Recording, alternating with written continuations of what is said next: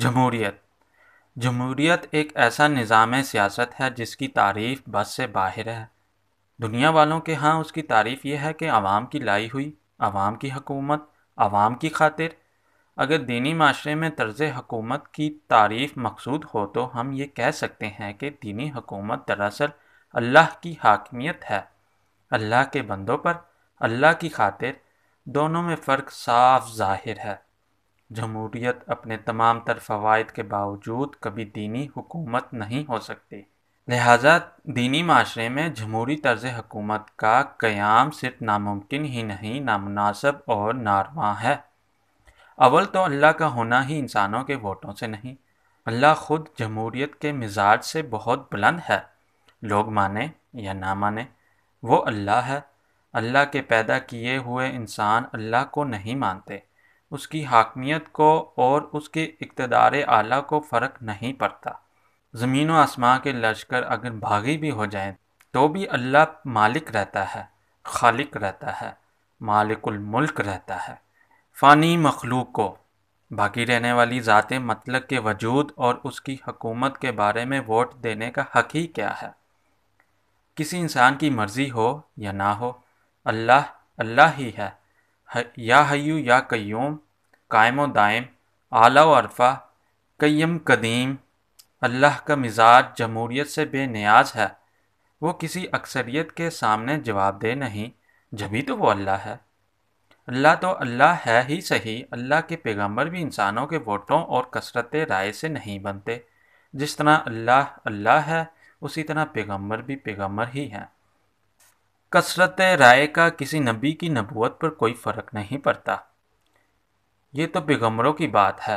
اب ذرا غور کریں، پیغمبر آخری الزمان صلی اللہ علیہ وسلم کے بارے میں، آپ صلی اللہ علیہ وسلم امام الانبیاء ہیں اور آپ صلی اللہ علیہ وسلم کا مرتبہ نبیوں کے ووٹ کا محتاج نہیں. آپ صلی اللہ علیہ وسلم جو کچھ بھی ہیں، انسانوں کی رائے سے نہیں، اپنے خداداد مرتبے سے ہیں. اگر کوئی شخص آپ صلی اللہ علیہ وسلم جیسی صفات بھی رکھتا ہو اور اس کے ماننے والوں کی کثیر تعداد بھی ہو، تو بھی اس کا مرتبہ آپ صلی اللہ علیہ وسلم کے مرتبے کے برابر نہیں ہو سکتا. زیادہ سے زیادہ وہ آپ صلی اللہ علیہ وسلم کا امتی ہونے کا شرف حاصل کر سکتا ہے. پیغمبر انسانوں کی رائے یا اپنی صفات کے بلبوتے پر پیغمبر نہیں، وہ اللہ کے فیصلے سے پیغمبر ہیں. اللہ کے دیے ہوئے مرتبے سے، انسانوں کی رائے یا فرشتوں کی کثرت رائے سے نہیں، ذات مطلق کی مرضی سے آپ صلی اللہ علیہ وسلم پیغمبر ہیں. آپ صلی اللہ علیہ وسلم کا مقام انسانوں کا دیا ہوا نہیں، اللہ کی عطا سے ہے. پیغمبر کے پیغمبر ہونے میں جمہوریت کا قطعاً کوئی دخل نہیں. آئیے اسلام کی طرف. مسلمانوں کی رائے سے دین اسلام اسلام نہیں، یہ اللہ کی طرف سے ہے. کوئی مانے یا نہ مانے، اسلام اسلام ہے. یہ دین کثرت رائے کے احترام سے دین نہیں بنا، یہ اللہ کے حکم سے ہے، اللہ کی مرضی سے، اللہ کی عطا سے، اللہ کے فیصلے سے. جمہوریت کا اس میں دور تک دخل نہیں. اگر دنیا کی کثیر تعداد غیر مسلم ہو تو اس کا ہرگز مطلب یہ نہیں کہ اسلام خدا نخواستہ غلط دین ہے.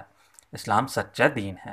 اسلام کے ماننے والے اقلیت میں ہوں تب بھی یہ سچا ہے، اس کے ماننے والے ختم بھی ہو جائیں تو بھی یہ دین سچا دین ہے. جمہوریت دین کے معاملے میں دخل نہیں دے سکتی. اسلام سے پہلے جتنے دین تھے انہیں جمہوری رائے عامہ کے حوالے کر کے ختم کر دیا گیا. انہیں کثرت رائے اور مطلب پرست حکمرانوں نے ہی ختم کیا. اسلام نہ کسی بادشاہ کے فیصلے سے بدل سکتا ہے، نہ عوام کی کثرت رائے سے. اسلام میں کسی مارٹن لوتھر کی گنجائش ہی نہیں. اس دین کو دین الہی بنانے کا مشورہ دینے والے ہمیشہ کے لیے غرق کر دیے گئے. اس دین میں نہ کوئی ترمیم ہو سکتی ہے نہ تخفیف، ویسے کا ویسا جیسے تھا. کثرت رائے کو احکام دین کے تابع رہنا پڑے گا. جمہوریت اور دینیت ہم سفر نہیں. اگر عوام کی کثیر تعداد صداقت سے عاری ہو تو دینی نظام صداقت کے لیے ووٹ کون دے گا؟ جھوٹے معاشرے میں سچا انسان کس سے ووٹ مانگے گا؟ روٹی، کپڑے اور مکان کے نام پر جو جمہوریت قائم ہوئی تھی، اس کا عمل اور اس کا حشر ہم دیکھ چکے ہیں۔ اسلام کے نام پر جمہوریت کا قیام دراصل اسلام اور جمہوریت دونوں سے مذاق ہے۔ اسلام اسلام ہے اور جمہوریت جمہوریت۔ اسلام صداقت پر مبنی ہے اور صداقت اکثریت میں نہیں۔ جمہوریت اکثریت کی حکومت ہے اور اکثریت دین سے بیزار ہے۔ غور طلب بات ہے کہ جمہوریت کے ذریعے دینی معاشرہ کیسے قائم ہوگا؟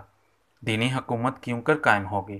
اگر اکثریت غلط فیصلہ کرے تو انجام دین کے حق میں کیسے ہو سکتا ہے؟ اگر یزید اور اس کے ساتھی اکثریت میں ہوں تو بھی صداقت امام عالی مقام رضی اللہ تعالیٰ عنہ کے عمل میں ہے۔ یہی بات تو یزید کے ماننے والوں کو سمجھ میں نہیں آئی کہ حسین رضی اللہ تعالیٰ عنہ تنہا ہے اور سچا ہے، یزیدی اکثریت میں ہیں اور جھوٹے ہیں، ان کی حکومت ہے اور وہ جھوٹے ہیں۔ صداقت اور امامت کے کربلا سے گزرنے کی وجہ ہی یہی ہے کہ اکثریت والے کثرت رائے کی وجہ سے بھول گئے کہ اسلام کثرت رائے کی بات نہیں، اطاعت و محبت مصطفیٰ صلی اللہ علیہ وسلم کی بات ہے۔ اللہ سے محبت حضور صلی اللہ علیہ وسلم کی اطاعت میں ہے اور حضور صلی اللہ علیہ وسلم کی محبت اللہ کی اطاعت میں ہے۔ اگر ووٹ کو ضرورت بنا دیا گیا تو سچ اور جھوٹ کی تقسیم ختم سی ہو جائے گی۔ ایک قادیانی کا ووٹ ایک مفتی دین کے ووٹ کے برابر ہو جائے گا، غضب ہو جائے گا۔ جھوٹا ووٹ سچے ووٹ کے برابر۔ آج تک اسلام کے نافذ نہ ہونے کی وجہ یہی ہے کہ لوگوں سے رائے مانگی جاتی رہی، ورنہ مسلمانوں پر اسلام کے نافذ نہ ہونے کی وجہ کیا ہو سکتی ہے؟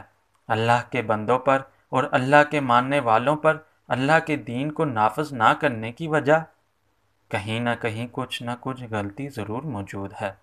کیا جمہوریت اس غلطی کو دریافت کر کے اسے دور کرے گی؟ قطعاً نہیں۔ جمہوریت اپنا نفاذ کرے گی، دین کا نہیں، اور نتیجہ کیا ہوگا اس کا سمجھنا مشکل نہیں۔ جمہوریت کا سفر جلسوں کا سفر ہے، جلوسوں کا سفر ہے، تقریروں کا سفر ہے، جھوٹ سچ ملا کر بولنے کا سفر ہے، حکومت سابقہ کی مخالفت کا سفر ہے، گٹ جوڑ اور توڑ پھوڑ کا سفر ہے۔ جس طرح امن دو جنگوں کے درمیان وقفے کا نام ہے، اسی طرح کہیں جمہوریت ماشاء اللہ اور ماشاء اللہ کے درمیانی عرصے کا نام نہ ہو۔ جمہوریت جوہر شناس نہیں، جمہوریت صرف مقدار کی قائل ہے، معیار کی نہیں۔ جمہوریت سقراط کو زہر پلاتی ہے، منصور کو سولی پر چڑھاتی ہے، عیسیٰ علیہ السلام کا احترام نہیں کرتی۔ جمہوریت کے ذریعے کوئی مفکر، امام، دانشور، عالم دین، ولی یا مرد حق آگاہ برسر اقتدار نہیں آ سکتا، اور جو لوگ جمہوریت کے مہنگے راستوں سے ایوان اقتدار میں آتے ہیں ان کو دینی حکومت کے قیام سے کیا غرض؟ جب تک عوام میں حق پسند، حق طلب اور حق آگاہ لوگوں کی کثرت نہ ہو، جمہوریت ایک خطرناک کھیل ہے۔ جب تک عوام میں حق پسند، حق طلب اور حق آگاہ لوگوں کی کثرت نہ ہو، جمہوریت ایک خطرناک کھیل ہے۔ شکریہ۔ واصف یار نے نظر جو کی تھی، واصف ہوئی۔